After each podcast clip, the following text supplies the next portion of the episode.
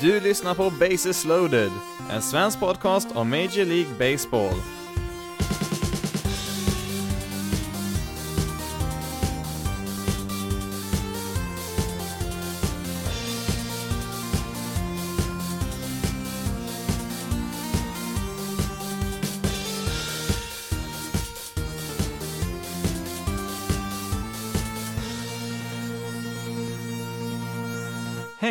Och välkommen till veckans avsnitt av Bases loaded, en svensk podcast om Major League Baseball. I det här avsnittet så blir det lite nyheter och andra notiser från veckan som gick. Ehm, kommer inte ha någon specifik division i fokus den här veckan, har ju nyligen gått igenom alla sex divisionerna så att eh, det blir lite allmänt eh, från MLB under veckan som gick här, lite smått och gott från alla möjliga håll och kanter.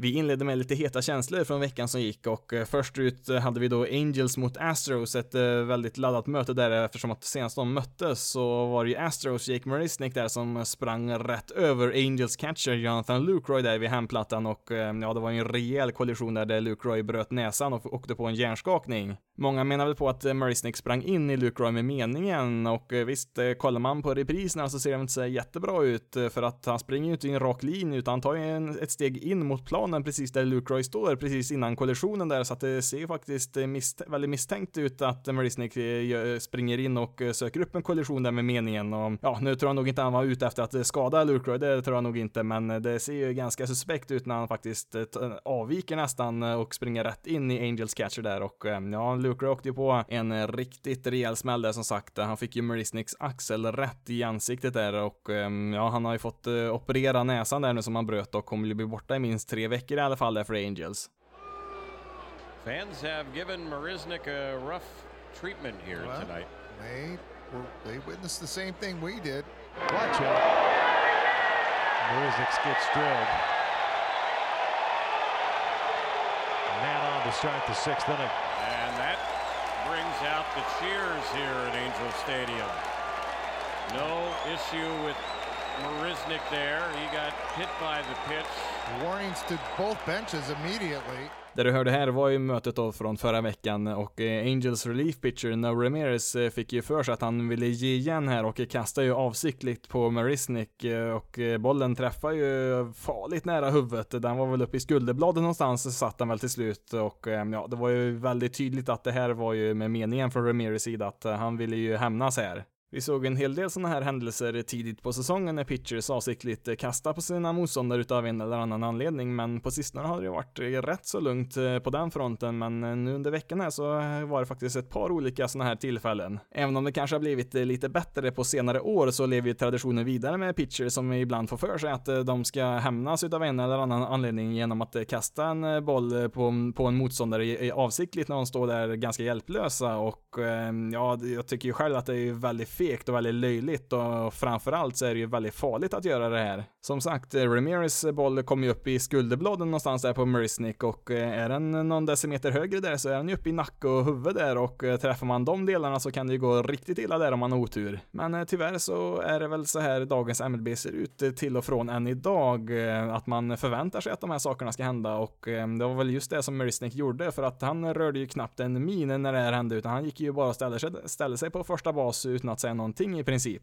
Däremot Astros dugout var väl inte riktigt eh, lika lugna. De hade väl lite välvalda ord riktade mot eh, Ramirez och eh, ja, säkert fler Angels-spelare också. Och till slut där så kom ju båda lagen in på planen där och hade väl lite, ja, lite åsikter där de ville dela med sig om där och det, det blev väl inget mer än så. Man stod väl mest där och pekade och pratade lite argt med varandra. Sen så gick man ju tillbaka. Lite intressant var ju att just Marisnik var ju den som framförallt försökte få alla spelare att lämna planen och gå tillbaka så att de kunde fortsätta spela. Han ville väl mest lägga det här bakom sig. Vi hade en liknande situation i mötet mellan Phillies och Dodgers när Phillies relief pitcher Hector Neris fick för sig att han minsann skulle kasta på en motståndare han också och det råkade ju då bli David Freeze som även han fick en boll i skulderbladen, en fastball på 95 miles per hour där i nionde inningen. And now David Freeze ducks out of the way of a fastball and Neris is thrown out. This is going to be a hard one for Gabe Kapler to argue about. Neris is going to say it slipped. There's just too much context here to say that wasn't one that got away and maybe on purpose. And now Gabe Kapler's thrown out. This one is much harder to defend. Bakgrunden här var ju lite annorlunda. Naris hade nämligen precis innan det här tillåtit en homerun i nionde inningen här då, som gjorde att Dodgers eh, tog en sen ledning här med 6-4. Nu skulle Phillies vinna den här matchen ändå med 9-8 efter en väldigt vild avslutning där, men eh, Naris var väl nog eh, lite förbannad där och fick väl för sig att sätta en boll rätt i ryggen där på, på David Freeze. Nu kan vi ju självklart inte med 100% säkerhet veta att det här faktiskt var med meningen från Nerys sida och eh, självklart så gick han ju ut och eh, sa efter matchen att det absolut inte var med meningen, men eh, det så säger ju varenda pitcher så fort något sånt här händer. Om inte annat så kan man ju kolla på reaktionen från JT Realmuto, Phyllis Catcher, som direkt efter det här händer sitter med händerna i luften där och ser ut som ett stort frågetecken och undrar vad i all världen Nerys håller på med egentligen. En annan liten lustigare händelse kopplat till det här hände ju dagen innan mellan de här två lagen när en annan Phillies pitcher, Jaxel Rios, eh, slängde iväg en pitch som ehm, träffade Dodgers Justin Turner, men eh, det var ju ganska tydligt i det här fallet att eh, det här var ju absolut inte med meningen, utan det här var faktiskt en pitch, pitch som på riktigt hamnade lite snett. Men utav någon knepig anledning så fick ju domaren för sig att det här var ju absolut inte okej okay och slängde ut Rios från matchen. Ehm, och ja, det blev ganska stora protester givetvis från Phillies sida och till och med Justin Turner, alltså han som blev träffad av bollen, kom dit och sa att men hörru du, det här var ju inte med meningen, det såg ju till och med jag som blev träffad, men eh, ja, Rios eh, slängdes ut där ändå. Avslutningsvis då så fick ju både No Ramirez och Hector Neris eh, tre matchers avstängning på grund av det här och ja, nu är ju tre matcher inte, inte speciellt mycket för en relief pitcher, men det är, det är i alla fall en markering där, men ska man bli av med det här beteendet att kasta avsiktligt mot motståndare så behöver man nog ge lite längre avstängningar i framtiden. Vi fortsätter med lite andra notiser från veckan som gick eh, och eh, vi fick ju nästan se historia skrivas under helgen här när Seattles starting pitcher Mike Leake eh, tog en perfect game in i den nionde inningen mot Los Angeles Angels. The 1-1. And there's a base hit.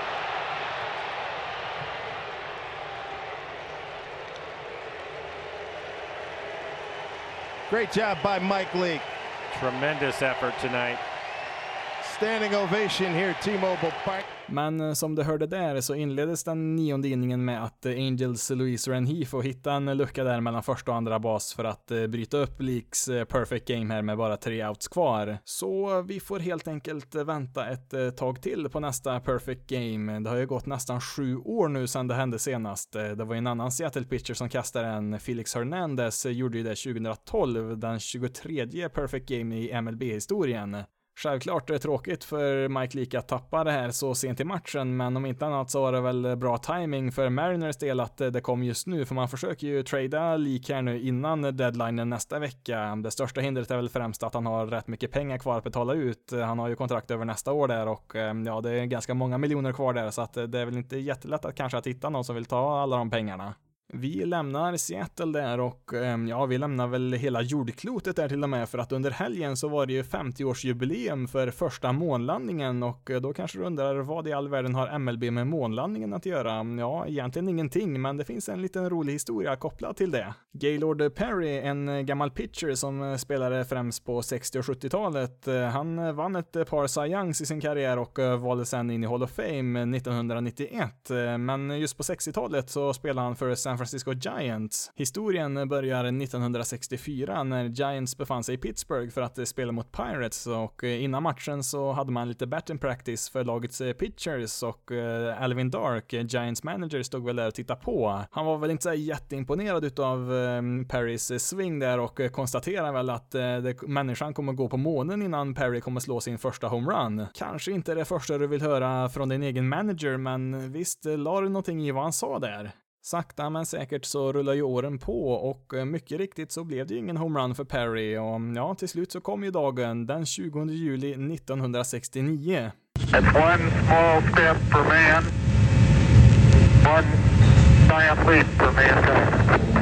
samma dag i San Francisco så spelade Giants en match mot eh, Dodgers och eh, i den tredje inningen så kastade Los Angeles Dodgers pitcher Claude Austin iväg bollen mot hemplattan, men eh, innan bollen hann att landa säkert i catcherns handske där så fick slagmannen Gaylord Perry kontakt med bollen och skickade iväg sin första homerun i karriären. Den stora frågan var ju här då, hade mänskligheten lyckats placera en människa på månen innan han faktiskt slog iväg sin homerun? Ja, det är väl lite grann av en tolkningsfråga. Det beror väl lite grann på hur man ser på det, för att matchen den började klockan ett eh, lokal tid där på eftermiddagen och eh, månlandaren den slog ner där på månens yta ungefär en kvart efter att matchen hade börjat. Eftersom att eh, Perrys homerun kom först i den tredje inningen så hade man ju faktiskt landat på månen innan det hände, men sen får man även komma ihåg att det skulle dröja ganska många timmar där innan Neil Armstrong och Buzz Aldrin faktiskt kunde klättra ut och gå omkring där på månens yta, så att det beror väl helt enkelt på vad man tolkar som att människan var på månen. Vi fortsätter avsnittet med att landa på jorden här igen och återvända till nutiden och jag tänkte lyfta en spelare som förmodligen är stark nog att skicka en boll upp till månen. En av mina favoritspelare, eller ja, inte favoritspelare kanske inte är rätt ord. Det är väl den spelaren jag är mest fascinerad av kanske, nämligen eh, Cardinals eh, Tyler O'Neill. Nu är väl kanske inte O'Neill ligans eh, absolut mest kända spelare på något sätt, eh, men han har ändå varit ett eh, rätt hyggligt prospect, så att han kom väl inte från ingenstans heller så, så att, men om man inte har koll på honom så skulle man väl kunna säga att han är en extrem version utav Joey Gallo och ja, då är ju Gallo själv en ganska extrem spelare. Vad är det som då gör att O'Neill är så himla extrem? Ja, dels så striker han ut nästan 40% av tillfällena han ska upp och slå där och eh, det är nästan dubbelt så mycket som eh, genomsnittet i MLB. Samtidigt så drar han bara walks eh, 4% av tillfällena, vilket är hälften så mycket som genomsnittet i MLB, så att om man bara kollar på de siffrorna så ser det sig jättebra ut, men trots det så har han ändå en VRC plus på 120. Alltså han presterar 20% bättre rent offensivt än genomsnittet i MLB. Så även om man striker strikar ut extremt mycket och samtidigt inte drar nästan några walks alls så lyckas han ändå producera väldigt bra offensivt. Eh, det är ju väldigt mycket allt eller inget som gäller när han står upp och svingar och stundtals så blir han ju också grundlurad vilket leder till mycket strikeouts men när man står där och svingar för kung och fosterland och väl får kontakt med bollen, ja då smäller det ju rejält. Sen så är det viktigt att ha i åtanke att eh, eftersom att eh, Tyler O'Neill inte har spelat sig jättemånga matcher på MLB-nivå så är väl siffrorna, ja de säger väl inte hela sanningen i nuläget. Eh, han fick ju göra sin debut på MLB-nivå förra året och har ju spelat lite matcher även i år. Han har väl mestadels spelat i AAA så här långt i år så att han har väl inte riktigt tillräckligt med matcher än för att kunna dra allt för stora slutsatser men det är ganska kul att se på än så länge. För övrigt så är det just precis den här typen av spelare som Cardinals har saknat i sin lineup i år. En spelare som kan slå för rejält med styrka. Kollar vi på lagstatistiken så här långt i år så ligger Cardinals på 23 plats när det gäller antal slagna homeruns. Man ligger på 26 plats när det gäller slugging percentage och eh, även på 26 plats när det gäller ISO, alltså isolated power. Det är en eh, statistik som mäter hur mycket styrka man slår för så att eh, man har legat eh, rejält på efterkälken när det gäller att eh, få bollen upp i luften och flyga ut ur arenorna. Det är någonting man absolut inte har lyckats bra med så här långt i år och eh, det har ju visat sig på deras offensiv att det har varit lite hackigt där stundtals. Sen man kallade upp eh, O'Neill eh, till deras eh, MLB-roster igen från AAA för en 3-4 veckor sedan så har han varit deras bästa offensiva spelare och ehm, ja, tyvärr så har väl inte resten av laget hängt med honom för att det är fortfarande ganska tafatt offensivt för Cardinals. Positivt är väl i alla fall att Paul Goldschmidt har kommit igång lite grann. Han ehm, var, var ju deras stora nyförvärv här i vintras, men han har ju varit en ganska stor besvikelse så här långt på säsongen, men han har som sagt spelat lite bättre ännu på slutet, men man behöver ju fler spelare än O'Neill och Goldschmidt som kan producera framåt om man ska kunna ta sig till slutspel. Med den bakgrunden så kan det ju tyckas vara lite knepigt att eh, många rykten går om att eh, Cardinals i nuläget kan tänka sig att eh, trada bort Tyler O'Neill för att stärka laget på andra ställen inför sluttampen här nu på säsongen. Med det sagt så tror jag nog Cardinals räknar med att det inte är hållbart att O'Neill spelar så här bra som han gjort de senaste veckorna, att den här formtoppen kommer nog inte hålla i sig i all evighet och visst, jag skulle bli väldigt förvånad om man har exakt de här siffrorna som man har just nu när säsongen slutar också. Samtidigt så är det väl inte helt omöjligt att eh, Cardinals eh, försöker utnyttja hans formtopp här, att eh, försöka få så mycket som möjligt i en trade för honom när hans värde ligger som högst här och på så vis få in välbehövliga förstärkningar på sin roster, men samtidigt om man gör det på bekostnad utav Tyler O'Neill, ja, då får man ju istället en lucka offensivt där igen, så att det, det är lite svårt att hitta balansen även hur man ska tänka från Cardinals sida. I vilket fall som helst, eh, ville bara lyfta Tyler O'Neill för att han är en väldigt fascinerande spelare som har spelat väldigt bra här nu på sistone så att jag eh, ville bara passa på att eh, uppmärksamma honom här lite grann.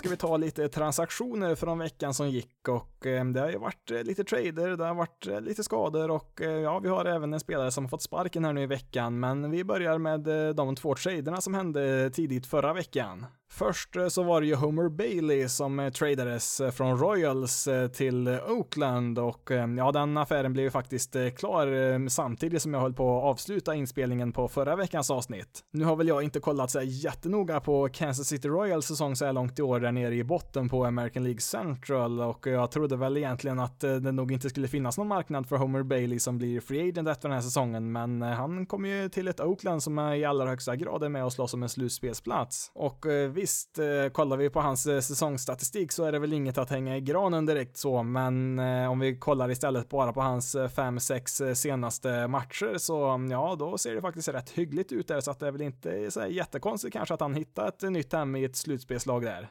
Bailey var ju en gång i tiden väldigt lovande som starting pitcher för Cincinnati Reds och efter ett par väldigt bra säsonger där så skrev han, skrev han ju på ett väldigt stort kontrakt där värt över 100 miljoner dollar men ganska direkt efter det så spårade ju karriären ur totalt därefter diverse skador. Inför säsongen så skrev han ju på ett kontrakt då värt minimilönen för MLB-spelare med Royals och eh, det är ju ett extra plus för Oakland då som har tradeat till sig honom eftersom att Oakland har väl inte så jättemycket pengar att spendera och med tanke på att han har sån låg lön nu då så behöver de ju bara betala ett par hundratusen 000 dollar från de här resten av säsongen.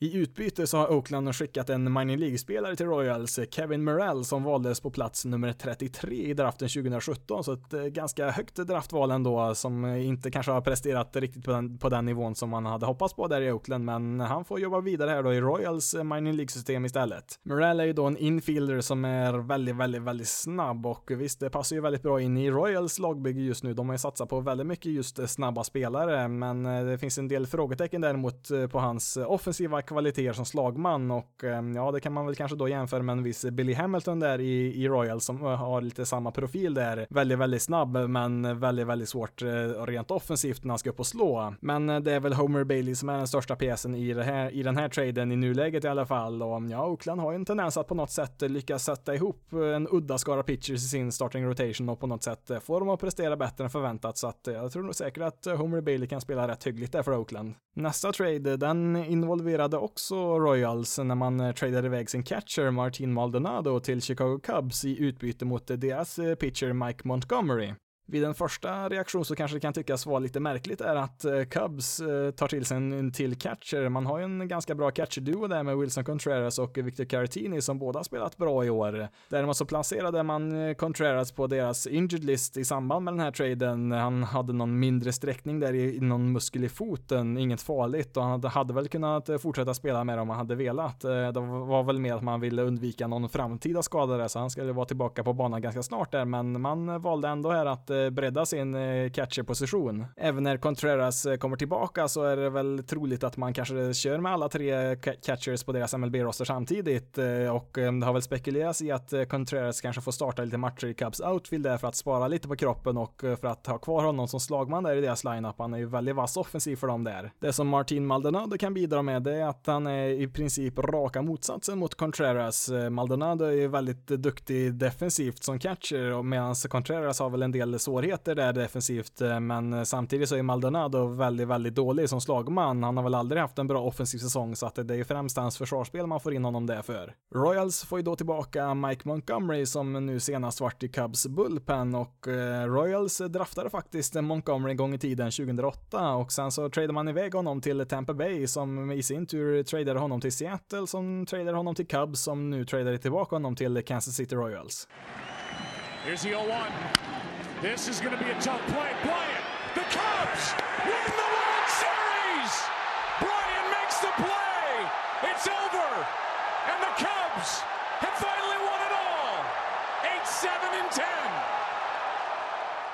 Montgomerys eh, karriär med Cubs har väl inte varit något märkvärdigt så rent statistiskt sett och eh, det har väl varit ganska mycket upp och ner där men eh, du hörde ju där när Cubs vann sin efterlängtade World Series-titel där 2016 så var det just Mike Montgomery som var pitchen där när de avgjorde där, kasta sista bollen där så att han kommer ju ändå vara en stor legend där i Chicago Cubs historia. Tycker om den här traden framförallt för Royals här för Maldonado hade ju lämnat som free agent efter den här säsongen i vilket fall som helst och istället får man då in Mike Mike Montgomery här då, som har två år med arbitration kvar och eh, visst, han har väl inte varit så jättebra så här långt i år, men eh, det är ändå en eh, spelare som man kan kontrollera under flera år här, som man kanske kan utveckla och sen eventuellt hitta en annan trade partner där som vill trada till sig Montgomery när han har byggt upp sitt värde lite mer. Tanken är väl att Montgomery ska återvända som starting pitcher här nu för Royals och ja, man kan spela rätt bra där, framförallt till nästa vår där så har man ju en intressant spelare där inför nästa års tra trade deadline där och ja, då kanske man kan få ut eh, ännu bättre spelare i en trade där om han har byggt upp sitt värde lite mer där så att eh, om det går eh, Royals väg här nu så skulle det kunna bli en väldigt bra affär för dem som sagt. Vi fortsätter med en annan starting pitcher, Matt Harvey i Los Angeles Angels. Han har däremot inte blivit tradad. Han har faktiskt fått sparken från Angels efter en fullständigt bedrövlig säsong så här långt i år. Sista droppen kom här nu under veckan när Harvey tillät eh, sex runs på sex innings mot Houston Astros och eh, hans Angels-karriär varade i totalt 59 innings, vilket nog var 59 innings för många. Det har varit ett spektakulärt fall från toppen för eh, Matt Harvey. Han eh, såg ut ett tag där att etablera sig som en av ligans absolut bästa pitchers, men sen säsongen 2015, då har det gått helt ut för när han var som bäst där med Mets så kunde han ju snitta någonstans runt 96 till 97 miles per hour på sin fastball, men här nu på slutet så har han ju snittet legat någonstans runt 92, så han har ju tappat enormt mycket hastighet där på sin fastball där och ja, hans eh, ERA stannar på strax över 7 där för Angels eh, som på något sätt eh, lyckades vinna 6 utav hans 12 starter, så att det var väl inte helt hopplöst där alla gånger. Det är inte direkt någon vacker syn när man kollar på hans eh, statistik i år och eh, han är faktiskt eh, tredje sämst i hela MLB i år när det gäller ERA och ehm, ja, han ligger ju sist eller i princip sist i många andra kategorier också för pitchers. Om vi kollar lite mer översiktligt på Angels Free Agency under vintern så ehm, ja, då värvar man ju in bland annat då Matt Harvey men även Cody Allen, Tim Cahill, Justin Bohr och Jonathan Lucroy som sammanlagt fick 34 miljoner dollar. 20 utav de 34 miljonerna gick till Harvey och eh, Cody Allen som båda två har fått eh, sparken från Angels nu då och Ehm, ja, som sagt, Harvey hade ju tredje sämst ERA i hela MLB. Vem är då fjärde sämst? Ehm, jo, Tim Cahill, en annan free agent värvning från Angels sida som nu har blivit nedskickad i deras bullpen. Nu är det alltid lätt att eh, sitta här och vara efterklok, eh, men samtidigt är det ju ett eh, enormt misslyckande här i free agency från Angels sida och ja, finns det något positivt här så skriver alla de här spelarna på ettårskontrakt så att man har väl inte skadat laget på lång sikt i alla fall här. Vi fortsätter med eh, lite skador från veckan eh, och eh, börjar med Mets starting pitcher Zach Wheeler som hamnade på deras injured list med shoulder fatigue, en trött axel och ja, det är väl ett samlingsnamn när man antingen inte riktigt vet vad som är felet eller om man kanske inte riktigt exakt vill specificera vad det kan vara för någonting så att vi vet väl inte exakt vad det rör sig om. I en säsong för Mets där allting verkar gå fel så händer det konstant nya negativa saker för laget. Eh, Wheeler var väl kanske en av deras större trade-kandidater, i alla fall den som de skulle kunna få mest utbyte ifrån. Eh, inte fått någon tid för när han ska vara tillbaka och eh, ja, även om han skulle komma tillbaka efter den minimala tiden på deras injured list, alltså 10 dagar, så hinner han med högst två starter innan trade deadlinen och för att övertyga något lag att eh, trada till sig honom. Så att ja, det blir intressant att se om han kan komma tillbaka ens innan innan deadlinen är då nästa vecka. Även om hans ERA ligger över 4,5 så har ju hans övriga siffror sett rätt bra ut och han bör ju kunna vara ett ganska bra tillskott eh, till de flesta lagen i slutspelsracen. Ehm, det är väl frågan då som sagt då, hur allvarlig den här skadan är och ehm, ja, om det visar sig vara ingenting, eh, eller ja, inget allvarligt i alla fall, så bör man väl kunna få något rätt hyggligt tillbaka här från Mats sida. Vi har även en skadeuppdatering på Tyler Glasnow, eh, Tampa Bay Rays starting pitcher som kanske var ligans absolut bästa pitcher de första veckorna av säsongen, men han har varit skadad sedan början av maj och eh, nu ser det allt mer troligt ut att han kanske missar resten av säsongen. Under veckan som gick så gjorde man en ny undersökning på hans eh, skadade arm där och där kom man fram till att han var tvungen att avbryta all form av kastträning i minst ett par veckor och och ehm, ja, vi börjar ju komma rätt långt in på säsongen här nu och eh, frågan är om det kommer finnas tillräckligt med tid att dels komma igång i träningen igen och eh, sen komma igång i matchform också för att kunna prestera på MLB-nivå. Race pitching har ju varit lysande i år, även under den tiden som eh, Glasnow har varit skadad här, så att det är väl inte hela världen så för Tampa Bay Race sida, men man hade nog väldigt gärna haft med honom på deras roster för ett eventuellt slutspel med tanke på hur bra han faktiskt var där i början av säsongen. Men Eh, nu är det väl i och för sig lite tidigt att prata om slutspel för Tampa för att eh, om säsongen slutade idag så skulle man faktiskt missa slutspelet. Eh, man hade ju faktiskt ett väldigt stabilt grepp om en wildcard-plats där under en längre tid, men nu på sistone så har ju både Cleveland och Oakland spelat väldigt, väldigt bra och passerat Tampa Bay där, så att i nuläget så ligger faktiskt Race utanför slutspelsplats.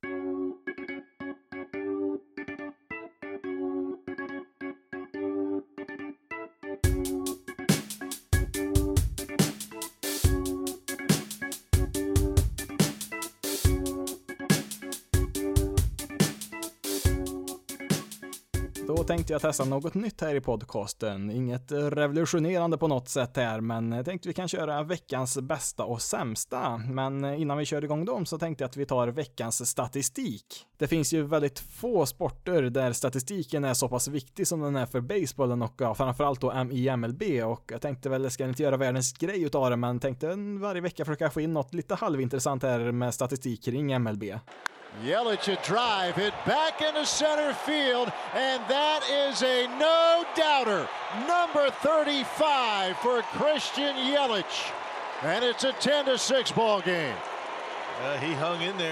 Där hörde du Milwaukee Brewers eh, Christian Jelic eh, som slog iväg ytterligare en homerun där under veckan och eh, ja, veckans statistik handlar om just Christian Jelic för att under hans senaste 162 matcher, alltså under det senaste kalenderåret, så har han slagit iväg 60 homeruns och har totalt 33 stolen bases. Det är faktiskt första gången i hela MLB-historien som en spelare uppnått minst 60 homeruns och minst 30 stolen bases under en period som varar 162 matcher. Sen så är det ju visserligen då inte under en och samma säsong, men ändå väldigt imponerande att dels ha så mycket homeruns och samtidigt kunna ha så mycket stolen bases. Eh, traditionellt eh, så har väl de som leder ligan i homeruns kanske inte varit sådär jättesnabba och har väl inte så jättemycket stolen bases i regel, men eh, ja, Christian Jelic, han kan bjuda på både styrka och snabbhet. För övrigt är det ju väldigt eh, tätt just nu i homerun-toppen här i MLB. Vi har fyra stycken spelare som har slagit minst 30 homeruns så här långt och Jelic leder ju då på 35 stycken följt av Cody Bellinger på 34. Sen så har vi Peter Alonso på 33 och eh, även Mike Trout finns med där på 31 stycken.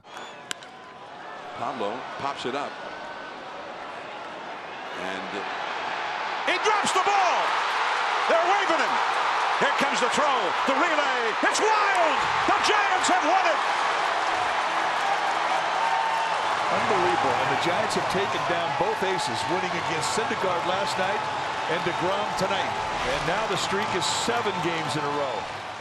Veckans bästa blir ju då San Francisco Giants eh, som går som tåget just nu och har ju ett rekord på eh, 500 nu, alltså de har lika mycket vinster som förluster och eh, ja, bara om vi går tillbaka till sista maj där så hade man ett rekord på 22 vinster och 34 förluster, men sen har man smugit sig tillbaka här mer och mer och nästan exploderat här nu på sistone. Den här trenden har ju pågått betydligt längre än bara förra veckan givetvis och ja, just förra veckan hade man en winstreak där som tog slut på sju matcher där vann man i rad rad och ehm, ja, det är ju faktiskt första gången som det har hänt för Giants eh, sedan säsongen 2016. Det har ju varit ganska tungt sedan den säsongen för Giants fans där, men eh, på sistone så måste det ha varit väldigt roligt för Giants fans att eh, följa sitt lag där och ja, de har fått stått ut med en horribel produkt på planen där under en längre tid. Men ehm, ja, frågan är ju om det här verkligen är hållbart säsongen ut i det här tempot som man spelar i just nu. Innerst inne så skulle jag nästan gissa att Farhan Saidi är lite, lite missnöjd med de här framgångarna på planen här nu på sistone för att eh, det var ju han som plockades in här nu i vintras som deras nya President of Baseball Operations, alltså han som bestämmer över laget. Det är väl bara då ägaren som står över honom där och han fick väl mer eller mindre uppgiften här att eh, bygga ett nytt San Francisco Giants från grunden här, att bygga ett nytt slagkraftigt lag för framtiden här, men det har inte riktigt gått som planerat där, för på något sätt så har ju Giants eh, råkat trilla in i ett slutspelsrace här och eh, nu börjar ju mer och mer fans kräva att man satsar mer på en långt ifrån perfekt roster som man har här i Giants. Det var nog tillräckligt svårt svårt att övertala fansen när laget eh, spelade dåligt att eh, man eh, ville trada bort en ikon som Madison Bumgarner och att det var rätt sak att göra på lång sikt.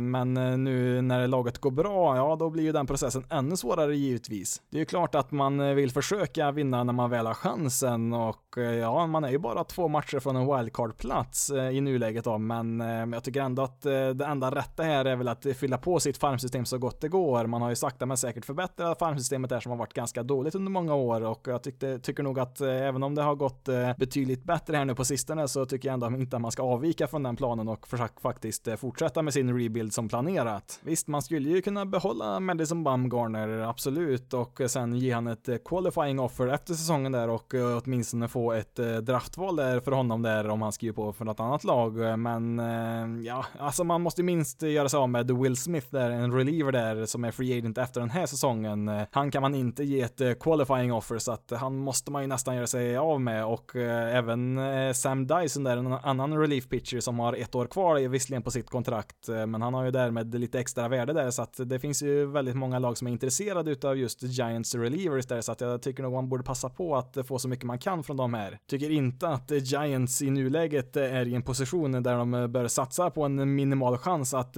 kanske få spela en wildcard-match där vad som helst kan hända. Och ja visst, man kanske vinner den, men då springer man ju rätt in i Dodgers där sen i divisionsserien där så att eh, jag tycker nog att man ska fortsätta och genomföra sin eh, rebuild där ordentligt. Men eh, nu får jag sluta vara så himla negativ här och fokusera på det positiva för Giants har ju som sagt varit väldigt, väldigt bra på sistone, oväntat bra och därför så tycker jag att de förtjänar att vara veckans bästa. Innan vi fortsätter med veckans sämsta så tycker jag även eh, Cleveland Indians förtjänas att nämnas lite kort här. Eh, man har ju gått väldigt starkt även de här nu på sistone och eh, man var ju ett tag mer än tio matcher bakom Twins där i American League Central, men nu är man faktiskt bara tre matcher bakom Twins där i divisionen. Lite extra glada är väl Indians för Jose Ramirez som verkar ha återuppstått här nu efter en formsvacka som egentligen började i augusti förra året. Han har spelat bedrövligt sedan dess, men den senaste månaden här så har han börjat spela så här riktigt bra igen och ehm, ja, det är ju nästan som ett nyförvärv faktiskt för Indien sen mitt i säsongen när han börjar spela så här bra igen.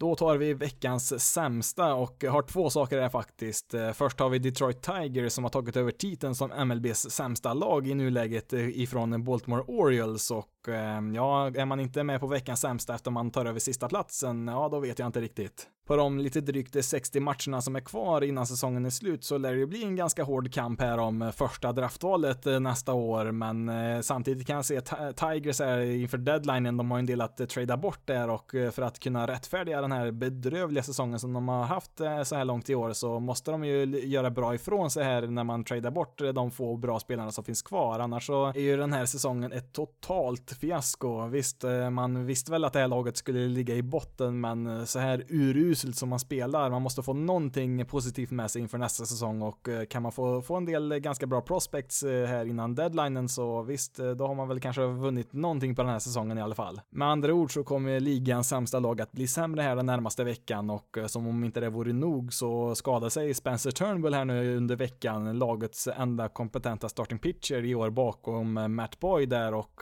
ja, Boyd är ju stor risk att han tradas bort så att nej, det ser väl inte speciellt lovande ut för Tigers resten av den här säsongen. Framförallt inte deras eh, starting rotation vet jag inte riktigt hur de ska få ihop om de eh, tradar bort eh, Matt Boyd, men annars har jag i och för sig hört att Matt Harvey ska vara tillgänglig som free agent. På tal om just före detta dominanta pitcher som har tappat det helt numera så skrev faktiskt just Tigers på ett kontrakt med Trevor Rosenthal som för ett tag sedan fick sparken från Nationals efter en av de sämsta prestationerna jag någonsin sett från en pitcher. Hans ERA var ju faktiskt över 20 där med Nationals innan de fick nog där och eh, sparkade ut honom och mm, ja, Tigers tog väl en liten chansning här och eh, plockade in honom och eh, han har faktiskt fått kasta tre innings nu för Tigers och hör och häpna så har han faktiskt inte tillåtit en enda earned run på de tillfällena så att någonting positivt händer ju för Tigers just nu i alla fall. Punkt nummer två på veckans sämsta tilldelar vi Philadelphia Phillies och närmare bestämt deras prestation där i fjärde inningen i en match förra veckan mot Los Angeles Dodgers och ja, det var ingenting annat än en mental kollaps där från Phillies sida. När inningen började där så ledde faktiskt Phillies matchen med 1-0, men eh, det skulle hända ganska mycket här, framförallt eh, väldigt många defensiva misstag och eh, bland annat så la ju Dodgers catcher Austin Barnes ner en bant där och ja, Zach Eflin, Phillies pitcher, han var ju ganska snabbt där och plockade upp bollen och skulle kasta till första bas, men när han tittade upp där mot första bas så upptäckte han ett ganska stort problem. Det stod nämligen inte en enda Phillies-spelare där på första bas, så att Austin Barnes kunde ju ganska lätt springa dit och vara säker och så som om inte det vore nog så hade ju Dodgers en spelare på tredje bas där som ganska lätt kunde springa in en run dessutom. Misstagen de bara fortsatte för Phillies som tappade allt här i en mentalt nedbrytande inning som pågick i över 20 minuter och eh, ja, en 1-0-ledning blev ju till slut ett underläge 6-1 här och eh, när man inte tror att det kunde bli så mycket värre så var det just där det blev. The one-two, swing and a miss. He got him in the inning is finally not quite over. Yeah, it is over. I don't know. They threw it back to the mound. None of the Really? Phillies came off the field. Thought the inning was over, but the Phillies weren't leaving the field, LA. That was a bit disconcerting. Six run score in the inning for the Dodgers. They get six hits, their first six hits of the game. När Zach Eflin strikade ut Alex Verdugo för den tredje och sista outen här i den här inningen så, mm, ja, då märkte man ju att flera Philly-spelare inte var på plats eh, rent mentalt eh, för att istället för att eh, börja springa eller åtminstone jogga av planen så stod de ju kvar där och väntade på nästa Dodgers-spelare som skulle komma upp och slå utan att inse att inningen faktiskt var slut. Nu dröjde det väl inte sådär jättemånga sekunder innan spelarna insåg att inningen faktiskt var slut där, men det var ju tillräckligt länge för att hemmapubliken skulle märka att en del spelare stod och halvsov där på planen och eh, de började ju bua ut dem där ganska rejält och eh, ja, det gjorde de väl med all rätt där ändå.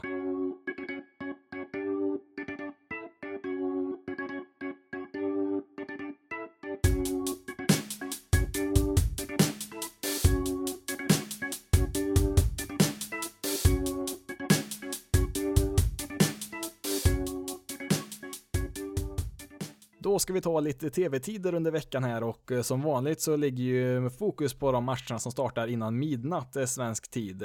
Tyvärr så verkar det som att eh, TV3 Sport inte kommer att visa några tidiga matcher direktsänt i alla fall den här veckan. Det verkar som att det krockar med dart-VM där tydligen som de visar på de tiderna där, men de kommer sända lite matcher mitt i natten där som är direktsänt om man vill sitta upp och titta på dem. Har man tillgång till Viaplay så visar de däremot lite matcher den här veckan och och eh, sen så kan man ju som vanligt eh, streama alla matcher på MLB TV. Tyvärr så spelas det inga tidiga matcher på varken måndag eller tisdag, men eh, på onsdagen den 24 juli har vi en del matcher och då börjar det redan klockan sex där med Boston Red Sox mot Tampa Bay Rays och den matchen kan man även se på Viaplay. Sen så fortsätter det där vid klockan sju med Phillies mot Tigers och sen vid åtta tiden så har vi en gratismatch på MLB TV. De här gratismatcherna behöver man inte ha ett betalt abonnemang på MLB TV för att kunna se, utan det kan vem som helst eh, gå in och kolla på. Så att eh, om man inte har tillgång till varken Viaplay eller MLB TV så kan man ju passa på att kolla de här gratismatcherna som erbjuds varje dag. Onsdagens gratismatch där är ju då Oakland mot Astros där och eh, det är ju ett väldigt intressant möte där i toppen utav den divisionen och samma tid där vid åtta så möts även Reds mot Brewers. Lite senare där vid halv tio tiden så har vi tre matcher till. Orioles mot Diamondbacks, Rangers mot Mariners och Cubs mot Giants. På torsdagen den 25 juli har vi tre tidiga matcher där och det börjar klockan sex med Padres mot Mets och sen har vi vid halv sju Cardinals mot Pirates och sen så har vi gratismatchen på MLB TV Rockies mot Nationals som även sänds på Viaplay. Inga tidiga matcher sen på fredagen men på lördagen den 27 juli där så har vi fyra matcher och den första matchen drar igång vid nio tiden där när Rays möter Blue Jays och sen vid klockan 10 har vi Dodgers mot Nationals, eh, Yankees mot Red Sox och Tigers mot Mariners. På söndagen den 28 juli är det som vanligt att eh, samtliga matcher utom en startar mellan klockan 7 och klockan 10 på kvällen där. Det enda mötet man inte kan se där innan midnatt svensk tid är Yankees och Red Sox som börjar spela klockan 1 på natten. I nuläget så har inte Viaplay lagt ut sin tablå för helgen än så länge så att jag vet inte riktigt vilken av de här matcherna som kommer dyka upp där under lördag söndag. Men om man har tillgång till MLB TV så är en hel del väldigt intressanta möten här på söndagen och eh, tyvärr så krockar de väl lite grann med varandra också men om man ska välja ut höjdpunkterna här under söndagen så börjar, börjar det redan klockan sju där med eh, Atlanta Braves mot eh, Philadelphia Phillies. Vid halv åtta så kan man se Dodgers mot Nationals och vid åtta tiden har vi även Cubs mot Brewers och Astros mot Cardinals. De lite senare matcherna där vid 10-tiden är väl inte några jättemöten så. Giants Padres där är väl helt okej kanske och även Rangers mot Oakland går väl att se. Sen så finns det även en gratismatch där vid 10-tiden, Tigers mot Mariners. Ja, det får nog räcka där för veckans avsnitt. Eh, om du har några frågor, funderingar, synpunkter, feedback eller vad som helst egentligen så kan du komma i kontakt med mig på basisloaded.se gmail.com. Du kan även följa Basisloaded på sociala medier på Twitter, Facebook och Instagram och då letar du upp Basisloaded SE, alltså Basisloaded med bokstäverna SE på slutet och allting sitter ihop i ett och samma ord. Du kan även besöka hemsidan på basisloaded.se för mer om MLB på svenska. Men nu har jag pratat tillräckligt för idag. Mitt namn är Jonathan Fabri och jag är jättetacksam för att du har valt att lyssna på det här avsnittet av Basis loaded. Ni får ha det så bra där ute så hörs vi i nästa veckas avsnitt.